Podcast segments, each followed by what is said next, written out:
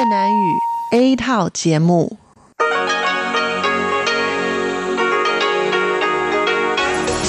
Đây là Đài Phát thanh Quốc tế Đài Loan RTI.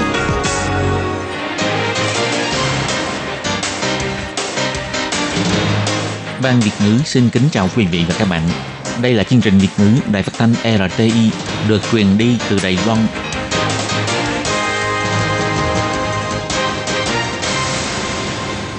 Lê Phương thân chào các bạn, các bạn thân mến. Hoan nghênh các bạn theo dõi chương trình Việt ngữ hôm nay, thứ hai ngày 14 tháng 10 năm 2019, tức ngày 16 tháng 9 năm lịch năm kỷ hợi. Chương trình Việt ngữ hôm nay sẽ đem đến với các bạn các nội dung như sau. Trước hết là phần tin thời sự của Đài Loan, kế tiếp là bài chuyên đề, sau đó là các chương mục tiếng hoa cho mỗi ngày, tìm hiểu Đài Loan và bảng xếp hạng âm nhạc. Nhưng trước tiên, Lê Phương sẽ mời các bạn theo dõi phần tin thời sự của Đài Loan và trước hết là các mẫu tin tóm tắt.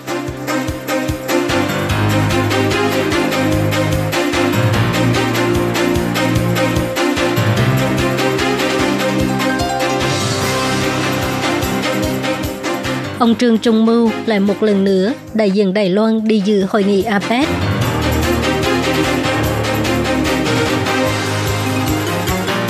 Phó Tổng thống Trần Kiến Nhân đi dự lễ phong thánh tại Tòa Thánh Vatican. Ông đã mời Đức Giáo Hoàng đến thăm Đài Loan.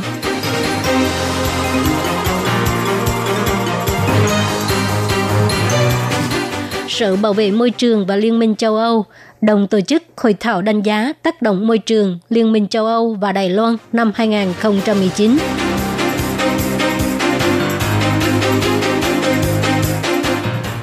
Siêu bão Hagibis tàn phá Nhật Bản, Bộ Ngoại giao mong muốn có thể giúp đỡ nạn nhân thiên tai.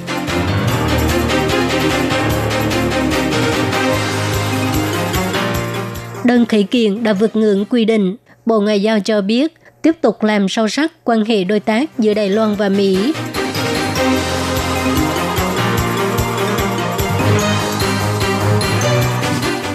Đài quan sát cao nhất của tòa nhà Empire State cung cấp tầm nhìn 360 độ toàn cảnh của thành phố New York.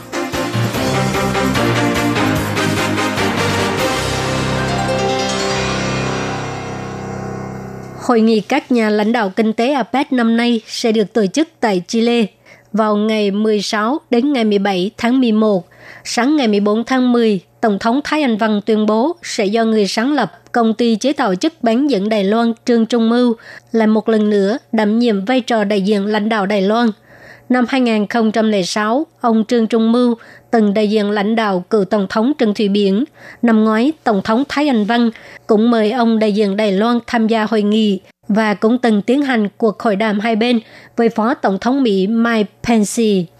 Tổng thống Thái Anh Văn biểu thị năm nay bà lại mời ông Trương Trung Mưu đảm nhận trách nhiệm quan trọng này bởi vì ông ấy có địa vị cao trong ngành công nghiệp quốc tế, cũng có sự hiểu biết sâu sắc và độc đáo đối với sự phát triển công nghệ của Đài Loan. Trương Trung Mưu là ứng cử viên tốt nhất cho cuộc đối thoại giữa Đài Loan với các nhà lãnh đạo quốc gia về kinh tế thương mại và kinh tế số khu vực – Tổng thống Thái Anh Văn đã giao phó cho ông Trương Trung Mưu và đoàn đại diện hai nhiệm vụ. Trước tiên là thể hiện quyết tâm và thành tựu của Đài Loan trong việc thúc đẩy xã hội kỹ thuật số và quốc gia thông minh. Tổng thống Thái Anh Văn cho hay. 如何要透过新的数位科技强化亚太地区的经济整合，是区域内所有 làm thế nào để tăng cường hội nhập kinh tế ở khu vực châu Á Thái Bình Dương thông qua các công nghệ kỹ thuật số là vấn đề chung của tất cả các nước trong khu vực đang phải đối mặt. Vì vậy, tôi giao nhiệm vụ thứ nhất cho quý vị, đó là mời quý vị truyền đạt rõ ràng quyết tâm về kết quả của những nỗ lực trong nhiều năm qua của chúng ta trong việc thúc đẩy xã hội kỹ thuật số và quốc gia thông minh đến với các thành viên APEC, đồng thời đưa ra cách nhìn của Đài Loan trong việc làm thế nào để tăng cường hội nhập kinh tế xuyên quốc gia trong kỷ nguyên số. Tiếp đó, Tổng thống Thái Anh Văn hy vọng đoàn đại diện sẽ chia sẻ với tất cả đối tác quốc tế về sự nỗ lực thúc đẩy tăng trưởng bền vững và bao trùm của Đài Loan, đồng thời cùng thúc đẩy tăng trưởng bền vững và bao trùm của nền kinh tế châu Á-Thái Bình Dương. Ông Trương Trung Mưu lại một lần nữa đảm nhiệm vai trò đại diện lãnh đạo Đài Loan đi dự hội nghị APEC Ông cho biết, ông rất vinh dự và cũng rất vui khi nhận nhiệm vụ này. Ông Trương Trung Mưu cho hay, APEC đã thành lập 30 năm. Trong 30 năm qua, sự phát triển nhanh chóng của Internet đã thay đổi sự phát triển kinh tế của thế giới và cũng thay đổi công việc và lối sống của rất nhiều người. Tại hội nghị APEC năm ngoái, ông đã đề xuất điều mà Internet mang lại cho con người không chỉ là sự đồng góp mà còn có thể đem đến vấn đề thất nghiệp, mất cân bằng giàu nghèo vân vân. Lần này, ông hy vọng có thể thảo luận với lãnh đạo các nước về vấn đề này. Sáng ngày 13 tháng 10 theo giờ địa phương, trước khi đi dự lễ phong thánh, Phó Tổng thống Trần Kiến Nhân cùng với phu nhân được Đức Giáo hoàng Friendship mời đến gặp gỡ riêng Ông Trần Kiến Nhân đã gửi lời hỏi thăm chân thành của Tổng thống Thái Anh Văn đến với Giáo Hoàng, đồng thời đại diện nhân dân và chính phủ Đài Loan hoan nghênh Đức Giáo Hoàng đến thăm Đài Loan. Ông Trần Kiến Nhân biểu thị ông đặc biệt chuẩn bị một số quà tặng của Đài Loan để tặng cho Giáo Hoàng. Giáo Hoàng Francis rất thích những món quà đó. Phó Tổng thống Trần Kiến Nhân cho hay, một trong những món quà tặng là tạp chí Panorama của Bộ Ngoại giao vừa xuất bản trong tháng 10 năm nay – nói về câu chuyện cống hiến sức mình tại các vùng sâu vùng xa tại Đài Loan của các linh mục nước ngoài như là linh mục Bresnales, linh mục Peter Lee, Trang Nguyễn Văn Hùng vân vân. Qua các câu chuyện này, ông Trần Kiến Nhân muốn bày tỏ với giáo hoàng rằng nhân dân Đài Loan đều rất cảm ơn sự đóng góp của giáo hội công giáo đối với Đài Loan trong nhiều năm qua. Ông Trần Kiến Nhân biểu thị Công việc của giáo hoàng rất vất vả, lo lắng về vấn đề di cư tị nạn toàn cầu, bảo vệ môi trường và nhân quyền vân vân. Ông rất vinh dự lại có cơ hội được gặp giáo hoàng. Hy vọng giáo hoàng có thể cầu nguyện cho Đài Loan, chúc cho Đài Loan quốc thái dân an, phong điều vũ thuận, tức là đất nước thái bình, người dân an lạc, mưa thuận gió hòa. Ngày 14 tháng 10, Sở Bảo vệ Môi trường thuộc Viện Hành Chính cùng với Văn phòng Kinh tế Thương mại châu Âu lần đầu tiên tổ chức hội thảo đánh giá tác động môi trường Liên minh châu Âu và Đài Loan năm 2019 tại Đài Bắc, mời các chuyên gia học giả trao đổi kinh nghiệm về phát triển điện gió ngoài khơi và chính sách đánh giá tác động môi trường vân vân. Giám đốc Sở Bảo vệ Môi trường Trương Tự Kính biểu thị, kể từ năm 1986, chính phủ bắt đầu đẩy mạnh chính sách đánh giá tác động môi trường. Năm 1994 hoàn tất lập pháp nhưng lâu nay giới ngoài vẫn chưa hiểu rõ về chính sách đánh giá tác động môi trường, cho nên mới xảy ra tình hình là thảo luận vấn đề chính sách trong giai đoạn đánh giá tác động môi trường. Ngoài nhấn mạnh tầm quan trọng của việc đánh giá tác động môi trường, ông Trường Tự Kính còn dùng việc Đài Loan đang đẩy mạnh năng lượng gió ngoài khơi làm ví dụ. Ông cho biết, kinh nghiệm hiện tại của chính phủ trong việc đánh giá tác động môi trường và giám sát sự phát triển tiếp theo là vẫn chưa đủ. Vì vậy, hy vọng có thể tham khảo kinh nghiệm của Liên minh châu Âu. Philip Gizigo đại diện Văn phòng Kinh tế Thương mại châu Âu cho biết, theo kinh nghiệm của Liên minh châu Âu, sự phát triển nền kinh tế xanh vẫn sẽ có cơ hội việc làm. Ông khẳng định sự phát triển năng lượng xanh của Đài Loan. Ngoài ra, Đài Loan không nhận có ý tưởng tương tự với Liên minh châu Âu mà còn là đối tác không thể thiếu trong lĩnh vực bền vững môi trường, hy vọng Đài Loan và Liên minh châu Âu có càng nhiều cơ hội hợp tác. Siêu bão Hagibis đổ bộ vào bán đảo Izu thuộc tỉnh Shizuoka của Nhật Bản, gây thiệt hại nặng nề. Sáng ngày 14 tháng 10, Bộ Ngoại giao Đài Loan cho biết, ngay trong thời gian đầu tiên, Bộ Ngoại giao đã thông qua Hiệp hội Giao lưu Đài Loan tại Nhật Bản, bày tỏ ý muốn mong được hỗ trợ của chính phủ Đài Loan Bộ Ngoại giao hy vọng có thể giúp nạn nhân thiên tai xây dựng lại quê nhà và trở lại cuộc sống bình thường càng sớm càng tốt. Bộ Ngoại giao cho biết sáng ngày 13 tháng 10, Tổng thống Thái Anh Văn đã đặc biệt dùng tiếng Nhật để hỏi thăm trên mạng xã hội, bày tỏ sự quan tâm của chính phủ đối với tình hình thiên tai tại Nhật Bản. Bộ Ngoại giao chỉ ra theo thông tin mà Văn phòng đại diện Trung Hoa Dân Quốc tại Nhật Bản nắm bắt được, hiện nay chưa có thông tin người dân Đài Loan bị thương vong trong cơn bão này. Bộ Ngoại giao và Văn phòng đại diện tại Nhật Bản sẽ tiếp tục quan tâm chú ý tình hình tiếp theo. Nhằm vào việc người dân phát động gửi đơn khởi kiện, Mỹ nên chính thức công nhận Đài Loan đã là một quốc gia độc lập hơn 60 năm qua. Trên trang web We the People của Nhà Trắng đã vượt ngưỡng quy định. Ngày 14 tháng 10, Bộ Ngoại giao Đài Loan cho hay đã chú ý đến đơn khởi kiện vượt ngưỡng quy định là 100.000 người cùng ký tên ủng hộ. Nhưng Bộ Ngoại giao nhắc lại đây là hoạt động của người dân Mỹ từ phát động. Chính phủ Đài Loan tôn trọng việc này. Phát ngôn viên của Bộ Ngoại giao bà Âu Giang An cho hay, Bộ Ngoại giao cũng sẽ chú ý chặt chẽ đến sự phát triển tiếp theo của đơn khởi kiện này. Chúng tôi cũng sẽ tiếp tục sử dụng nền tảng hợp tác hiện có và các cơ chế liên quan giữa Mỹ và Đài Loan. Giữa Đài Loan và Mỹ tiếp tục làm sâu sắc quan hệ đối tác tốt đẹp của hai bên. Sau 10 tháng tu sửa, đài quan sát cao nhất ở tầng 102 của tòa nhà Empire State, biểu tượng của New York, bắt đầu mở cửa chào đón du khách. Đài quan sát mới này đem đến tầm nhìn 360 độ, khiến cho du khách có một trải nghiệm thật khó quên về khung cảnh tuyệt đẹp của thành phố New York – Tầng trên cùng của tòa nhà Empire State nằm ở độ cao 381 mét. Dự án cải tạo, sửa chữa được bắt đầu vào tháng 1 năm nay. Bức tường cao hơn 1,1 mét ở xung quanh tầng quan sát trước đây để che khuất tầm nhìn. Bây giờ, tất cả đều được chuyển thành kính trong suốt. Ngoài ra, giếng thang máy của tầng quan sát cũng được sử dụng kính trong suốt để cho du khách sau khi ngồi thang máy lên đến tầng quan sát, cửa thang máy chưa kịp mở là có thể chiêm ngưỡng quang cảnh tuyệt đẹp tại đây. Không những thế, thang máy lồng kính cũng khiến cho du khách có thể nhìn thấy toàn cảnh 360 độ ở bất kỳ góc độ nào. Người phụ trách quản lý đài quan sát cho hay, tầm nhìn ở đây vốn dĩ bị che khuất, chiến lược cải tạo tầng 102 là giảm bớt sự cản trở của tầm nhìn để cho du khách đến đây có thể nhìn thấy quang cảnh xung quanh một cách rõ ràng. Lên đài quan sát này là có thể nhìn thấy toàn cảnh thành phố New York.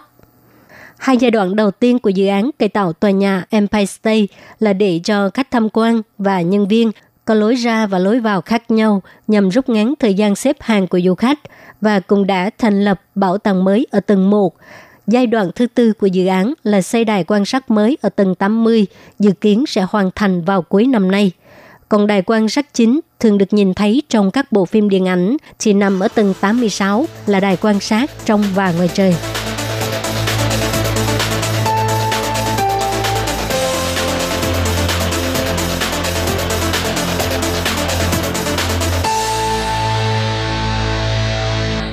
Các bạn thân mến, vừa rồi là phần tin thời sự. Và sau đây, Lê Phương sẽ mời các bạn theo dõi phần tỷ gia hồi đoái. Tỷ giá hồi đoái giữa đô la Mỹ và Đài tệ trong ngày 14 tháng 10 năm 2019 là một đô la Mỹ đổi 30,610 Đài tệ. Và sau đây là tỷ giá hồi đoái giữa đô la Mỹ và đồng Việt Nam – Tỷ giá hồi đói giữa đô la Mỹ và đồng Việt Nam trong ngày 14 tháng 10 năm 2019 là 1 đô la Mỹ bằng 23.145 đồng Việt Nam.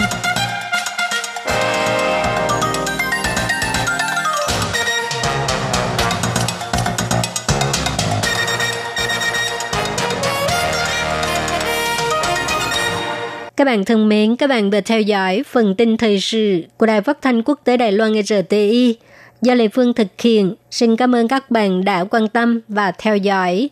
Lê Phương xin hẹn gặp lại các bạn vào tuần sau, cũng trong giờ này.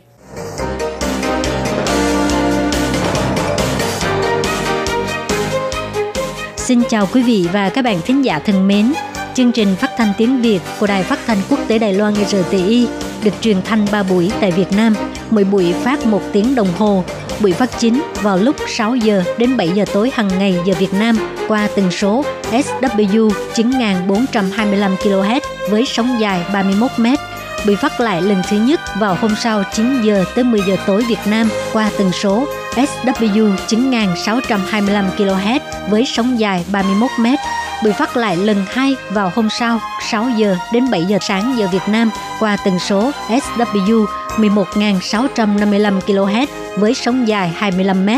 Ngoài ra, tại Giang Nghĩa, Vân Lâm và Đài Nam có thể đón nghe chương trình phát thanh tiếng Việt qua tần số AM 1422 kHz vào lúc 7 giờ tới 8 giờ tối mỗi thứ ba hàng tuần và đón nghe chương trình giờ phát lại vào lúc 10 giờ tới 11 giờ sáng giờ Đài Loan qua tần số AM 1422 kHz.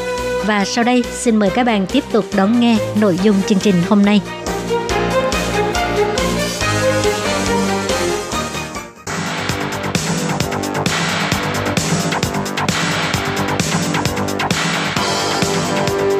Đây là đài phát thanh quốc tế Đài Loan RTI, truyền thanh từ Đài Loan. Mời các bạn theo dõi bài chuyên đề hôm nay.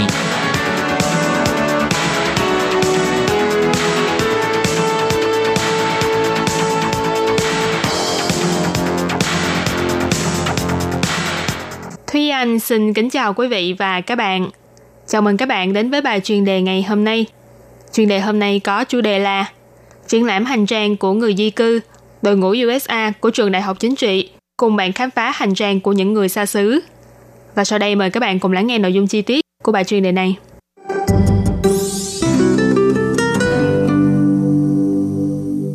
Nếu một ngày nào đó bạn phải rời xa quê hương đến một vùng đất xa lạ trong một thời gian dài, bạn sẽ chuẩn bị những gì? Có lẽ là quần áo, vài quyển sách, vài tấm ảnh hay chỉ là những vật dụng sinh hoạt thường ngày. Trong số những vật mà bạn mang theo bên mình ấy, chắc chắn sẽ có một hoặc một số thứ quan trọng đối với bản thân. Vậy thì điều gì khiến cho những vật phẩm ấy quan trọng đến mức bạn nhất định phải bỏ chúng vào trong không gian hành lý có hạn của mình? Đây chính là những câu hỏi khởi đầu cho hoạt động triển lãm của kế hoạch USA tại trường Đại học Chính trị thành phố Đài Bắc, mang tên Hành trang của người di cư. Triển lãm này đã được chính thức khai mạc vào ngày 4 tháng 10 tại Bảo tàng Dân tộc học của trường Đại học Chính trị và sẽ kéo dài cho đến ngày 10 tháng 12 năm 2019. Nội dung của triển lãm xoay quanh hành trang của những người di cư đến từ Việt Nam đang sinh sống tại khu vực Văn Sơn, thành phố Đài Bắc. Thời điểm và lý do di cư của mỗi người đều khác nhau, chủ yếu bao gồm di cư do chiến tranh, do hôn nhân, do nhập cư và do du học. Thông qua khảo sát và phỏng vấn, đội ngũ thực hiện đã mượn các vật phẩm mà những người di cư này mang theo đến Đài Loan để trưng bày trong bảo tàng hoặc tìm mua, mô phỏng tái tạo lại những vật phẩm đó theo lời kể của người di cư. Vì thế, mỗi bộ vật được trưng bày trong triển lãm này đều mang ý nghĩa và giá trị riêng của nó. Vừa là những vật rất cá nhân, nhưng cũng lại có một số điểm chung đầy thú vị. Hy vọng có thể thông qua câu chuyện của những vật trưng bày này, dẫn dắt học sinh của trường và người tham quan triển lãm tìm hiểu thêm về hành trình di cư, lịch sử và văn hóa của những người tha hương nhưng rất quen thuộc này. Bước vào khu vực triển lãm, vật trưng bày đầu tiên thu hút ánh nhìn của người xem là hai bộ áo dài và một chiếc máy may kiểu cũ. Dưới ánh đèn sáng mờ của phòng trưng bày, chúng như sẵn sàng nói lên câu chuyện của riêng mình, kể cho người xem về chuyến hành trình vượt biển của chủ nhân mình. Hai bộ áo dài là trang phục cá nhân của hai sinh viên người Việt Nam. Họ cho biết, do du học sinh thường xuyên có dịp tham gia những hoạt động chia sẻ văn hóa, cho nên mang theo áo dài, một phần là để nhớ về quê hương, một phần là để thể hiện và giới thiệu bản sắc văn hóa tốt đẹp của quê nhà Việt Nam cho bạn bè quốc tế. Ngoài ra bên cạnh hai bộ áo dài là tủ trưng bày được chia làm ba chủ đề nhỏ, bao gồm hương vị quê hương, đồ dùng tôn giáo và vật dụng cá nhân. Bên trong trưng bày những vật phẩm như là mì gói, thuốc men, sách ngôn ngữ, kinh Phật, ảnh người thân vân vân. Những vật trưng bày này tuy đơn giản và rất thường nhật, nhưng nó sẽ giúp cho người xem triển lãm hiểu thêm về văn hóa của người Việt Nam và suy ngẫm lại về bản thân để trả lời câu hỏi nếu là tôi, tôi sẽ mang theo những gì trong hành trang của mình. Ở một góc khác của khu triển lãm, chiếc máy may kiểu cũ đã trả lời câu hỏi trên bằng cả một bầu trời kỷ niệm của cô gái 18 tuổi ở hàng chục năm trước. Chiếc máy may nặng hơn 20 kg này đã theo cô gái trẻ năm nào lên máy bay để di cư từ Việt Nam sang Đài Loan. Bởi đó là món quà mà cô rất yêu thích do bạn thân của cha cô tặng nhân ngày sinh nhật 18 tuổi. Là một trong những tài sản quý giá nhất của cô khi rời khỏi Việt Nam do chiến tranh loạn lạc. Nay khi cô gái ấy đã ngoài 70 tuổi, chiếc máy may vẫn vẫn chạy như ngày nào, mang theo những ký ức về một thời đã xa, trở thành một phần của lịch sử người nhập cư gốc Việt tại Đài Loan. Ngoài chiếc máy may, còn có rất nhiều những vật dụng tư trang của hai người phụ nữ đã rời khỏi quê hương trong thời kỳ chiến tranh, như thanh đoạn gươm của người cha quá cố, chứng minh thư dưới thời Việt Nam Cộng Hòa, băng cassette, những tấm ảnh đã ố vàng vân vân. Sau nhiều thập kỷ, chúng vẫn được bảo quản như những báu vật của hai bà, vừa là kỷ vật cá nhân, vừa là những vật có giá trị lịch sử về cả một thế hệ đi trước. Nếu bạn phải thực hiện một chuyến đi xa nhà trong thời gian dài, bạn sẽ chuẩn bị những gì trong hành trang của mình? Đây là câu hỏi thoạt nghe có vẻ đơn giản, nhưng thực ra lại mang rất nhiều ý nghĩa. Triển lãm hành trang của người di cư sẽ kéo dài đến ngày 10 tháng 12. Sau đó đội ngũ thực hiện sẽ mang những vật trưng bày này đến Cao Hùng để tham gia vào triển lãm kế hoạch USA toàn quốc. Hy vọng có thể mang câu chuyện của những người di cư sinh sống tại khu vực Văn Sơn, thành phố Đài Bắc, chia sẻ cho nhiều người hơn, để mọi người cùng tìm hiểu về lịch sử, văn hóa và có cái nhìn mới hơn về những người di cư đến từ Đông Nam Á. Các bạn thân mến, vừa rồi là bài chuyên đề ngày hôm nay do Thúy Anh biên tập và thực hiện. Cảm ơn sự chú ý lắng nghe của quý vị và các bạn. Thân ái chào tạm biệt và hẹn gặp lại.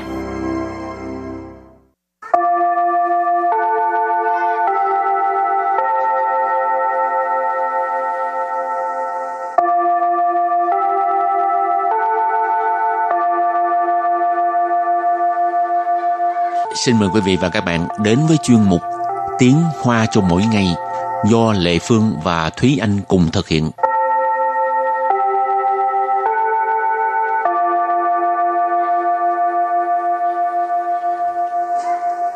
Thúy Anh và Lệ Phương xin kính chào quý vị và các bạn. Chào mừng các bạn đến với chuyên mục Tiếng Hoa cho mỗi ngày ngày hôm nay.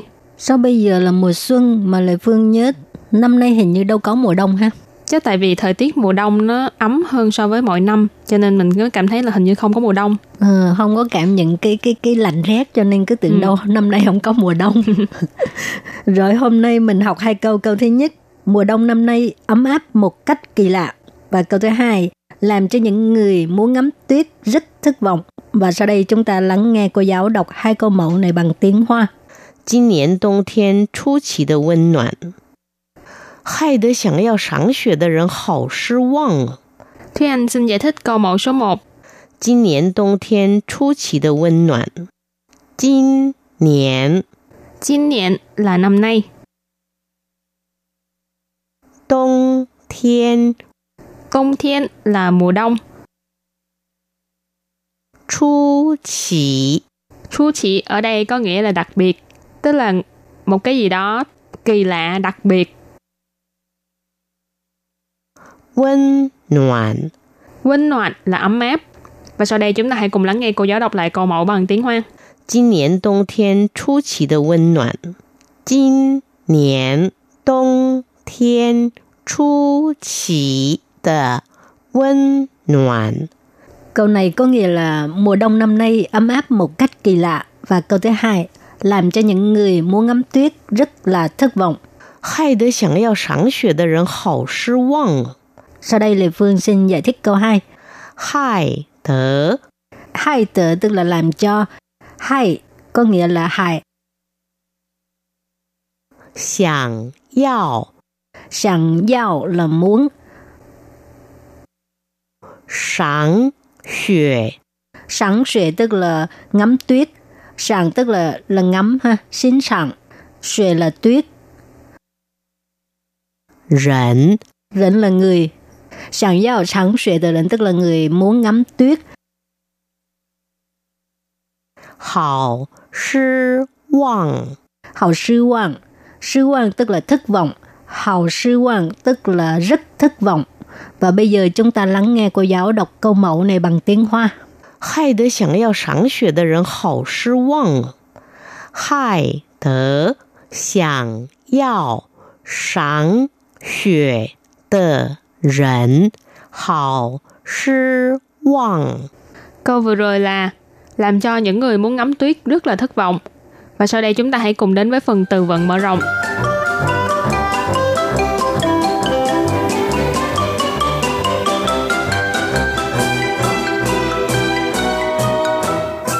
Xia xuệ, xia xuệ. Xia xuệ nghĩa là tuyết rơi 雪景，雪景， Suy trình tức là phong cảnh tuyết rơi. 雪白，雪白， Xuệ bãi tức là trắng như tuyết. 白雪公主，白雪公主， Bãi xuệ công chủ tức là công chúa Bạch Tuyết. Công chủ là công chúa. Chắc ai cũng à, có có coi cái phim này ha. Tuổi thơ không bao giờ quên được công chúa Bạch Tuyết và bảy chú lùn. Và sau đây chúng ta hãy cùng đặt câu cho những từ vựng mở rộng. Từ đầu tiên là xa xuệ. Xa xuệ nghĩa là tuyết rơi. 你们那里冬天时会下雪吗？你们那里冬天时会下雪吗？Câu này có nghĩa là ở chỗ các bạn mùa đông có tuyết rơi không? Nì mình là từ chỉ đối phương nhưng ở số nhiều. Ở đây mình dịch là các bạn. Na lì là ở đó, cho nên nì mình na lì nghĩa là ở chỗ các bạn. tông thiên là mùa đông, sử là khi nào đó. Cho nên tông thiên sử là khi mùa đông, huệ là sẽ, xa xuệ là tuyết rơi, ma là từ nghi vấn đặt ở cuối câu. Cho nên câu này ghép lại là ở chỗ các bạn mùa đông có tuyết rơi không? Rồi và đặt câu cho từ tiếp theo. Suy trình tức là phong cảnh tuyết rơi. Đông thiên de suy trình, thái mỹ lợ. 我喜欢冬天。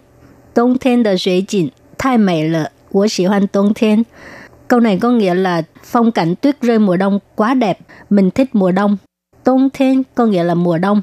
Suối trình tức là phong cảnh tuyết rơi, thay mày là tức là quá đẹp ha. Mày có nghĩa là đẹp, thay mày thay là cái từ nhấn mạnh cho cái uh, tính từ đẹp. Của sĩ hoan tôn thiên có nghĩa là mình thích mùa đông, tôi thích mùa đông. Sĩ hoan tức là thích. Và đặt câu cho từ kế tiếp là xuề bãi, nghĩa là trắng như tuyết. Xin nhãng tử y sân xuề bãi tờ huân sa, xiang trân trợ chuẩn chế cao quầy tờ chi trí. Xin nhãng tử y sân xuề bãi tờ huân sa, xiang trân trợ chuẩn chế cao quầy tờ chi trí. Câu này có nghĩa là chiếc váy cưới màu trắng trên người cô dâu tượng trưng cho khí chất thuần khiết và cao quý. Xin nhãn dự là cô dâu, huân sa là váy cưới, xuề bãi là trắng như tuyết, cho nên y sinh xuề bãi tờ huân sa là một chiếc áo, một chiếc váy cưới trắng như tuyết. Xiang trưng, xiang trưng nghĩa là tượng trưng, chuẩn chế, chuẩn chế là thuần khiết, cao quý là cao quý, chi trị là khí chất. Cho nên câu này ghép lại là chiếc váy cưới trắng như tuyết trên người cô dâu, tượng trưng cho khí chất thuần khiết cao quý. Rồi bây giờ đặt câu cho từ cuối cùng, Bái Xuệ Công Chủ, tức là công chúa Bạch Tuyết. 你一定听过白雪公主的故事吧？你一定听过白雪公主的故事吧？Câu này có nghĩa là bạn chắc chắn là đã nghe qua câu chuyện công chúa Bạch Tuyết chứ gì? Nì ở đây là bạn ha, dịch là bạn. Ý tin là chắc chắn, thiên của tức là nghe qua. Bãi Sủy Công Chủ tức là công chúa Bạch Tuyết. Cụ sự là câu chuyện. Bà, cái này là trợ từ đặt ở ờ, cuối câu. Cái này là suy đoán ha. Nì ý tin thiên của Bãi Sủy Công Chủ từ cụ sự bà. Bạn chắc chắn là đã nghe qua câu chuyện công chúa Bạch Tuyết chứ gì. Và sau đây chúng ta hãy cùng ôn tập lại hai câu mẫu của ngày hôm nay.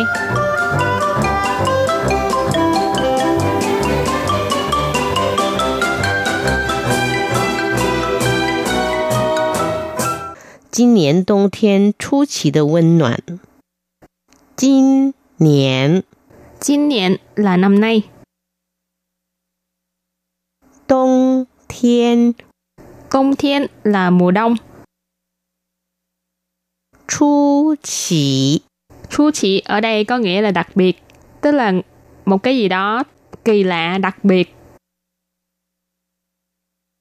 温暖， Vinh noạn là ấm áp.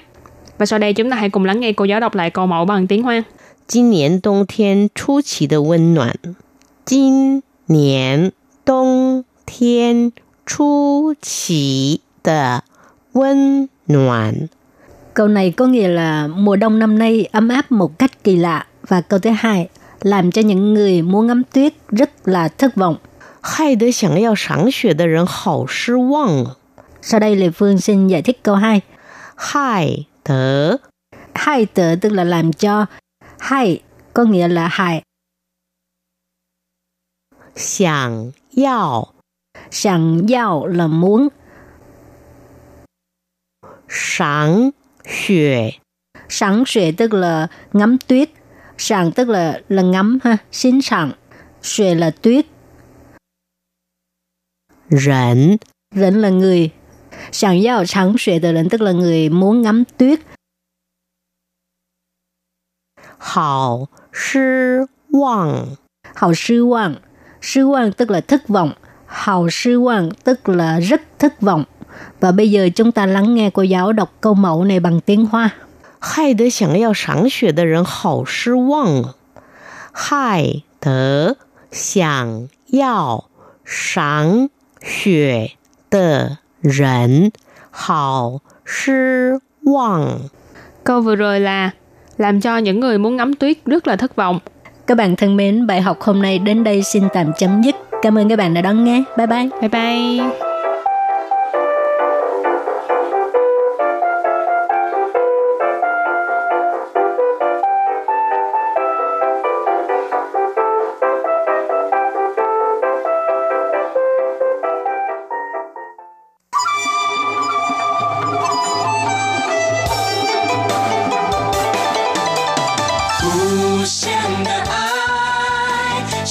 全世界传开永恒的关怀，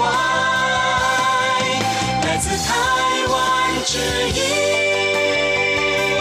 RTI。Quý vị đang đón nghe chương trình Việt ngữ Đài RTI truyền thanh từ Đài Loan.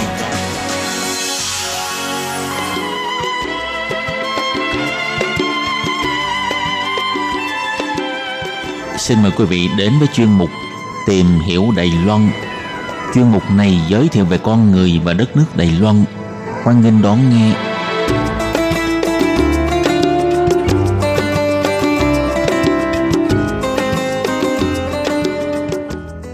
Các bạn thân mến, Hải Ly xin chào các bạn.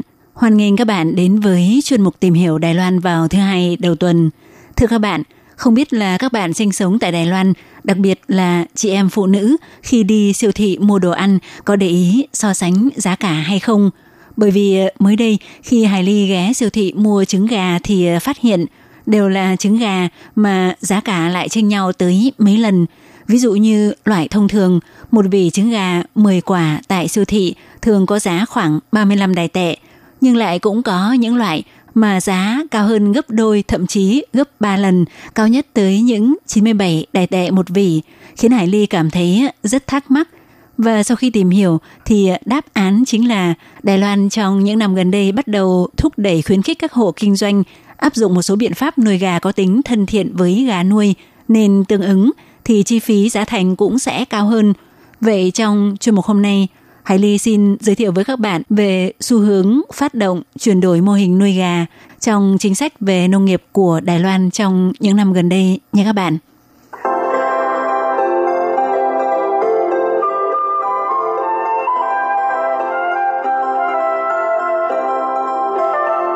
Thưa các bạn, loại sản phẩm trứng gà quan tâm đến phúc lợi của động vật tung ủ phú lì chi tàn trong những năm gần đây tăng gần 10%. Hải Ly xin được giải thích rõ hơn, đó chính là sản phẩm trứng gà được sản xuất nhờ áp dụng phương pháp nuôi gà thân thiện với gà nuôi, quan tâm đến các điều kiện sinh sống của gà trong quá trình nuôi.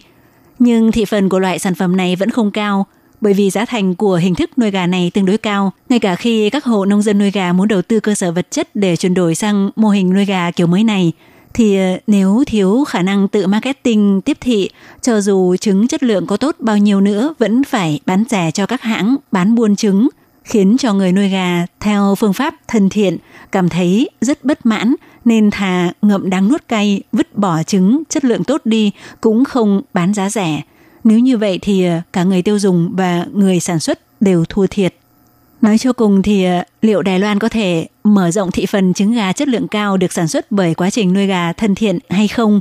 Thì mấu chốt chính là ở nhận thức và túi tiền của người tiêu dùng. Và người tiêu dùng có hiểu, chấp nhận cũng như ủng hộ sản phẩm trứng gà được nuôi bằng phương pháp tôn trọng phúc lợi của động vật hay không? Thì đó chính là điều mấu chốt để thúc đẩy sự chuyển đổi mô hình làm ăn của các hộ kinh doanh nuôi gà lấy trứng. Thì ờ, để cải thiện môi trường sinh đẻ cho gà đẻ trứng, từ năm 1999, Liên minh châu Âu đã áp dụng lệnh cấm yêu cầu các nước hội viên của Liên minh châu Âu vào năm 2012 phải hủy bỏ hoàn toàn cách nuôi sử dụng lồng nhốt gà chia theo từng ô, chuyển sang áp dụng hình thức nuôi đảm bảo phúc lợi cho động vật.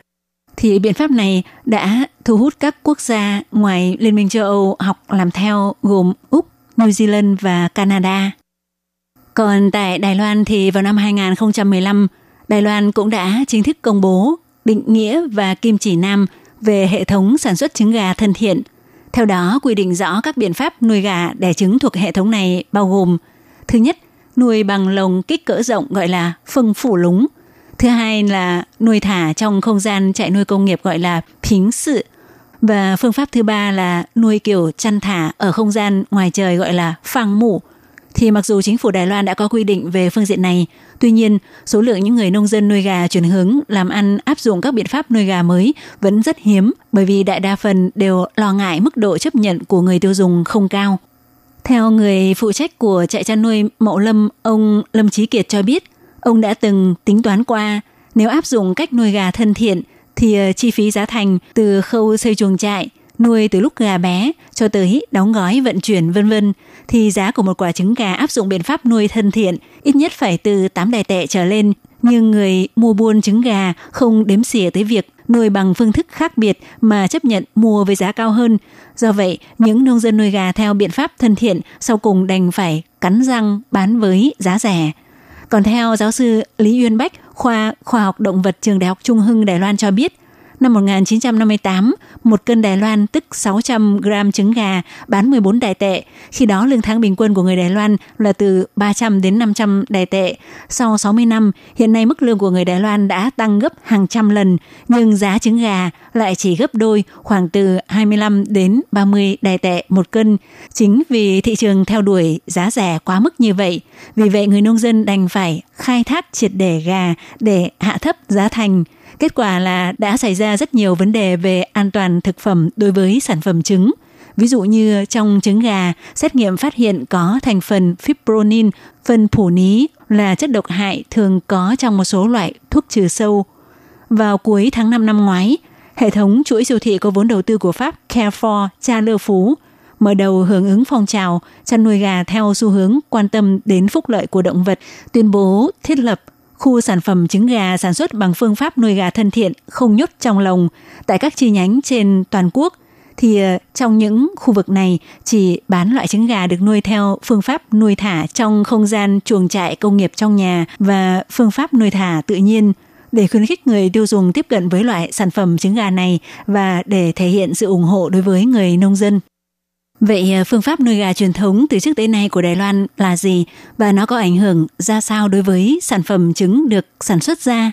Thì ờ, từ trước đến nay, cách nuôi gà truyền thống của các hộ nông dân kinh doanh gà đẻ lấy trứng của Đài Loan đó là nuôi trong lồng chia theo từng ô vuông nhỏ xếp san sát với nhau, trong tiếng Trung gọi là cứa xử lúng. Thì ờ, do diện tích vô cùng chật hẹp nên đã khiến không gian sinh hoạt của gà mái chen chúc, hoàn toàn không thể hoạt động đi lại – khiến cho những biểu hiện hành vi chủ yếu, sở thích và nhu cầu của gà hoàn toàn bị tước bỏ, đặc biệt những hành vi như làm ổ, nghỉ ngơi ở chỗ trên cao, kiếm ăn và chơi mổ đất cát khiến cho sự chuyển hóa, trao đổi chất của gà mẹ bị kém đi và bị loãng xương. Và trong không gian chật hẹp của loại lồng chia ô như vậy, thì để tránh gà mổ lẫn nhau gây bị thương, đa phần các chủ nuôi gà đều áp dụng biện pháp cắt mỏ gà. Có lúc do cắt không đúng khiến cho gà rất khó mổ thức ăn hoặc bên cạnh vết thương do cắt mỏ xuất hiện u thần kinh gây đau đớn vô cùng.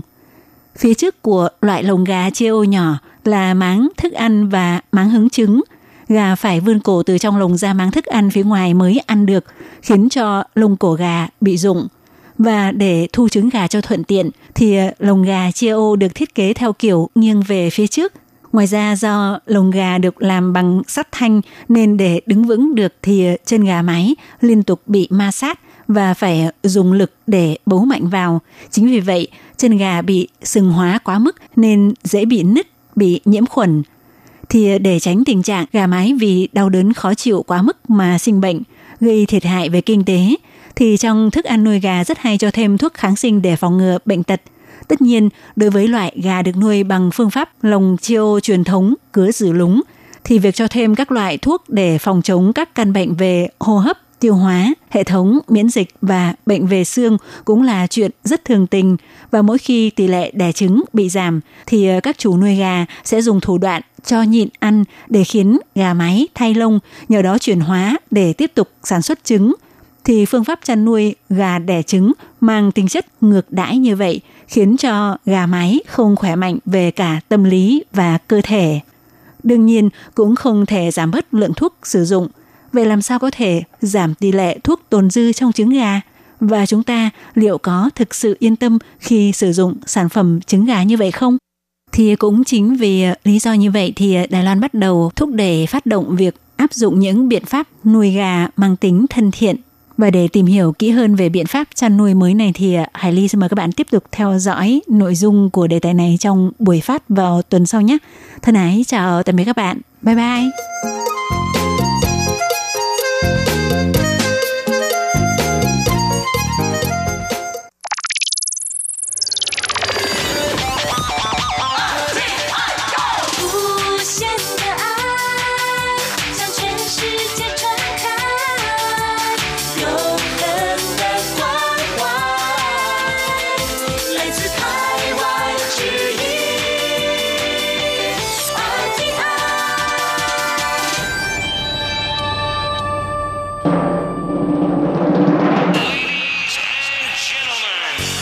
Đang đón nghe chương trình Việt ngữ Đài RTI truyền thanh từ Đài Loan.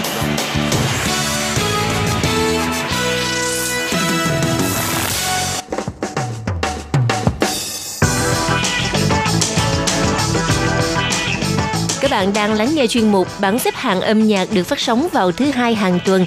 Đây là một chuyên mục hứa hẹn sẽ mang đến cho các bạn những ca khúc và những album thịnh hành nhất, nổi tiếng nhất trong làng nhạc hoa ngữ. Nào bây giờ thì hãy gác bỏ lại tất cả những muộn phiền và cùng lắng nghe bảng xếp hạng âm nhạc cùng với Tường Vi.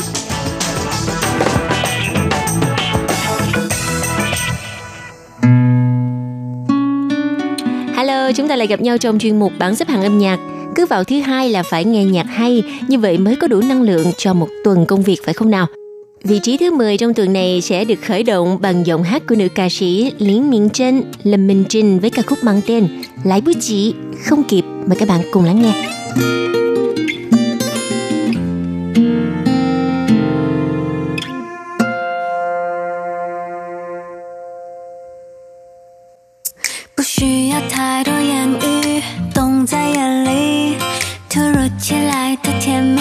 我不敢相信，这奇遇是奇迹，有一点迷惘。在曼哈顿的人潮里，我们相遇，自由自在的国度里，我是唯一。你给的讯号我都懂，但不想就这样没了出息。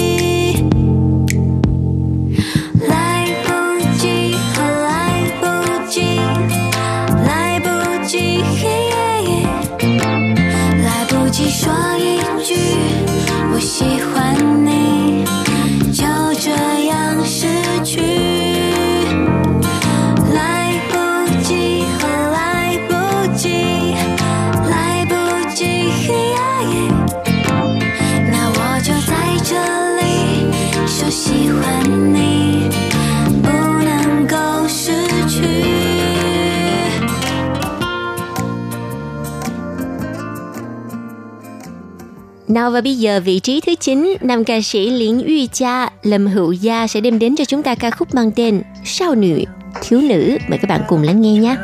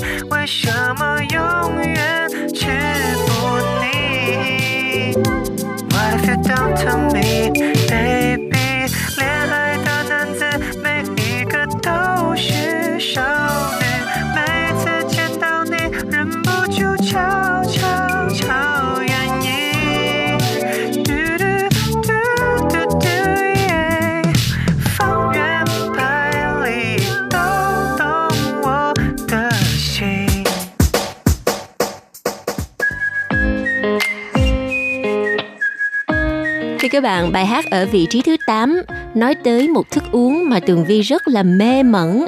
Đó chính là thức uống珍này trà, trà sữa chân châu. Nào mời các bạn cùng lắng nghe ca khúc đồng tên Trà sữa chân châu với giọng hát của nam ca sĩ品冠phẩm quán. 站美好的旅途，在我心中传来熟悉的温度，那是我想要紧握的幸福。像我第一次遇见你时，手中奶茶的香浓， 还回味，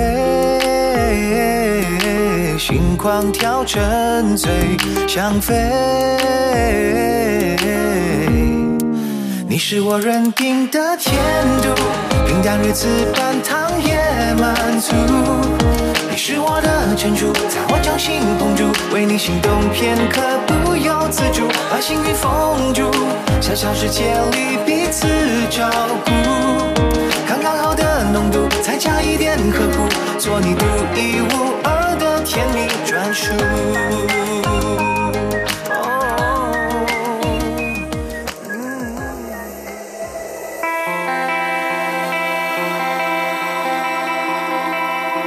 Thì các bạn sau đây là ca khúc Falling Head Over Toes, Quỳ nị tráo múa là một ca khúc mới của nam ca sĩ Xin Tính. Nào, mời các bạn cùng lắng nghe vị trí thứ bảy của bảng xếp hạng.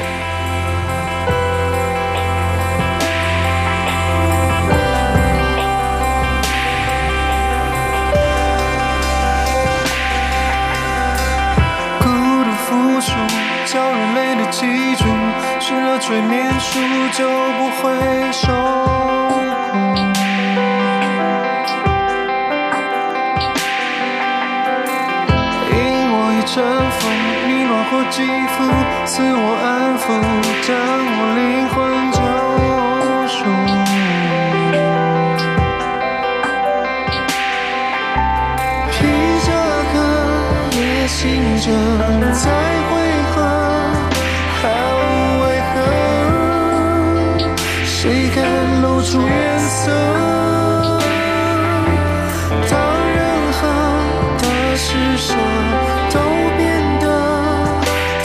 太像美梦了，怎会是下车？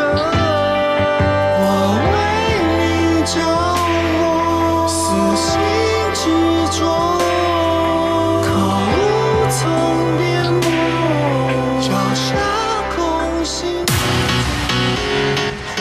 Thưa các bạn, trong ấn tượng của chúng ta thì những boy band thường là những chàng trai trẻ và có ngoại hình đẹp trai. Tuy nhiên, nhóm The Boys đã xóa bỏ đi định kiến này. Tại sao những boy bands phải là đẹp trai và trẻ tuổi? Thành viên của nhóm The Boys đều là những nghệ sĩ ở tuổi trung niên và họ cũng rất tự tin và đẹp trai với tài năng và vóc dáng của mình. Nào cùng mình lắng nghe ca khúc mang tên Sort Out The World, Sang Sichie Na Hạn như là một sự bứt phá của The Boys. Mời các bạn cùng lắng nghe vị trí thứ sáu của bảng xếp hạng. 常跌倒，何必奔跑？怎么还藏着羽毛？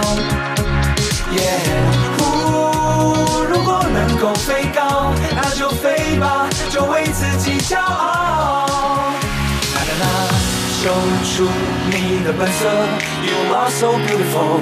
掌握你的时刻，It's time to let it go。别隐藏你的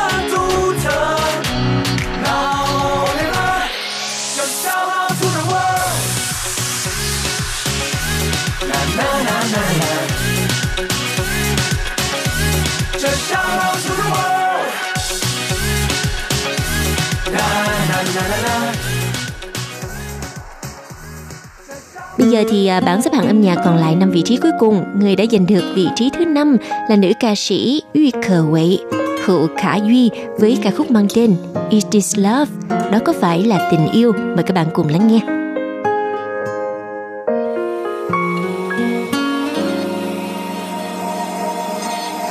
能这样就好。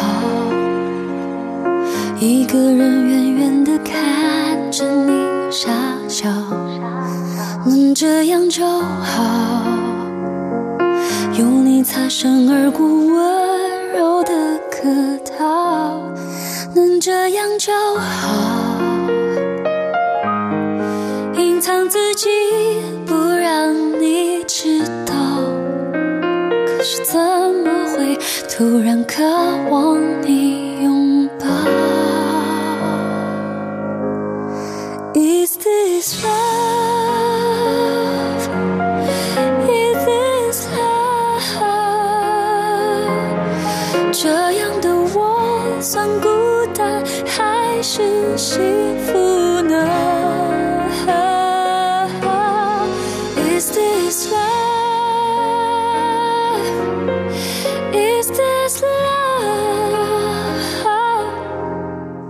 再多付出和不舍，你可曾在意着？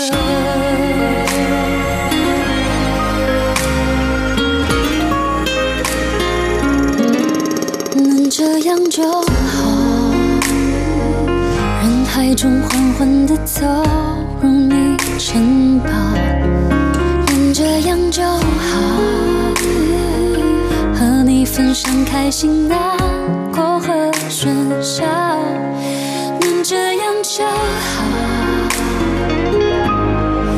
提醒自己不该去打扰，可是怎么会让遗憾划我眼角？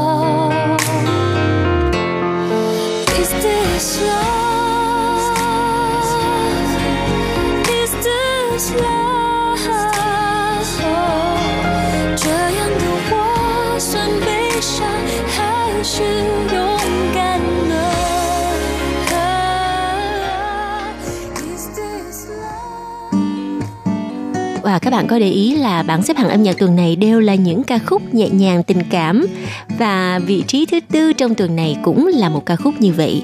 Nam ca sĩ Quế Lị An, Vi Lễ An với ca khúc mang tên Early at 30 mời các bạn cùng lắng nghe. 足够幸运，我已混过三分之一的生命，经一蹉跎的光阴，毫不留情的留下它的痕迹， 在我心底，在我身体，留下它最公平的提醒。被强迫累积回忆，也不是我愿不愿意的问题，是好的坏的一起，想着在我脑海占有一席之地，被算计，被怀疑，夜深人静陪着我清醒。我还没想通，怎么转眼就轮到我，请独自承受这世界的冷漠，野兽。我追逐时间，到头发现是时间追着我，请自己保重自己的生活。好好过，但我还没活过，怎么知道怎么活？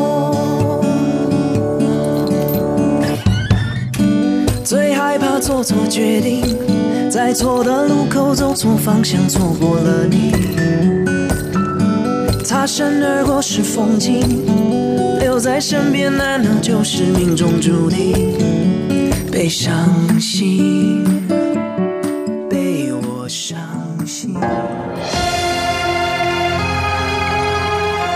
Thưa các bạn, đây không phải là ca khúc trong bộ phim Hoàng Vi Hồng mà là của nhóm FIR Fire với bài hát mang tên Kung Fu Khoáng Trảo, Kung Fu Frenzy cùng với sự kết hợp tuyệt vời của nam ca sĩ Phan Nhi Trịnh, Phạm Dịch Thân. Nào mời các bạn cùng lắng nghe Kung Fu Frenzy, vị trí thứ ba của bảng xếp hạng âm nhạc.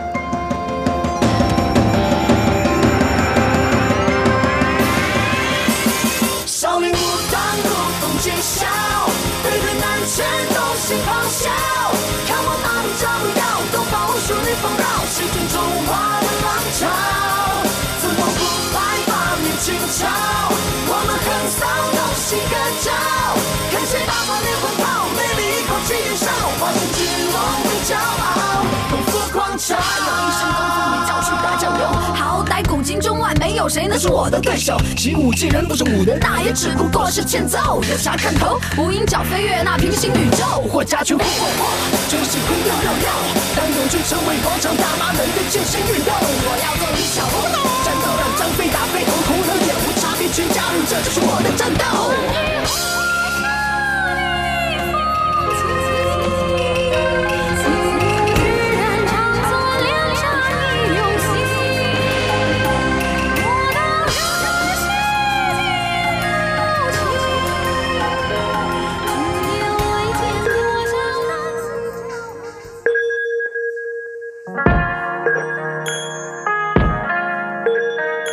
Các bạn có đồng ý với Tường Vi rằng dòng nhạc R&B là một trong những dòng nhạc mà các ca sĩ họ có thể thỏa thích đùa nghịch trong đó.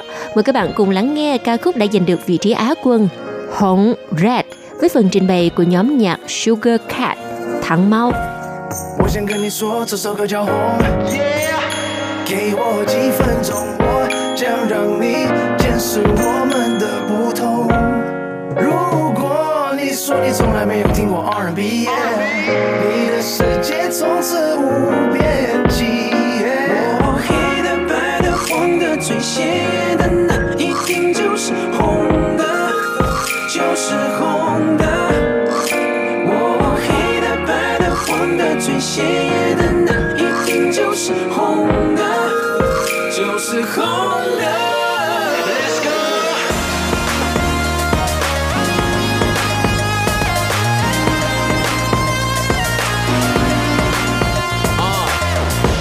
的你最懂，不多不少能让你跳起来就够。想起了红，天生就在我的体内流动。哼 你能够理解这个 flow，这节奏让你无法 say no。给我几分钟，这首歌唱红。哦，黑的、白的、黄的，最鲜艳的那一定就是红的，就是红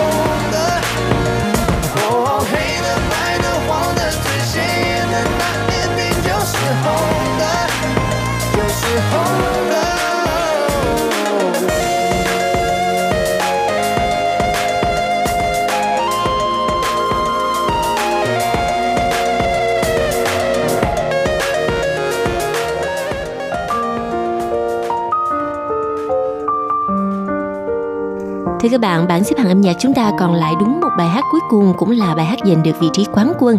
Một ca khúc mới của nam ca sĩ Châu Trẻ Luận Châu Kiệt Luân cùng với sự kết hợp của nam ca sĩ Ashin, người chủ sướng của ban nhạc Mayday, đang làm mưa làm gió trong làng nhạc hoa ngữ và ca khúc này đã giành được vị trí quán quân. Mời các bạn cùng lắng nghe. Số hảo不哭 Won't 没有 Cry. 联络，后来的生活，我倒是听别人说， 说你怎么了，说你怎么过，放不下的人是我。人多的时候就待在角落，就怕别人问起我。你们怎么了？你低着头护着我，连抱怨都没有。跟我开始躲，从不对我说不喜欢一个人生活。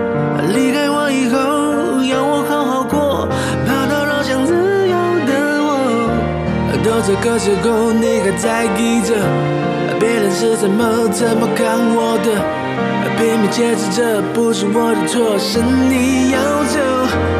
眼看着你难过，挽留的话却没有说，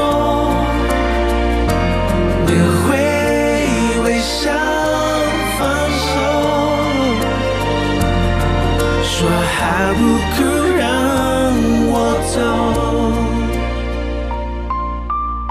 Và các bạn ơi, ca khúc Số hảo bức khu Won't Cry đã tạm kết lại chuyên mục bảng xếp hạng âm nhạc tuần này.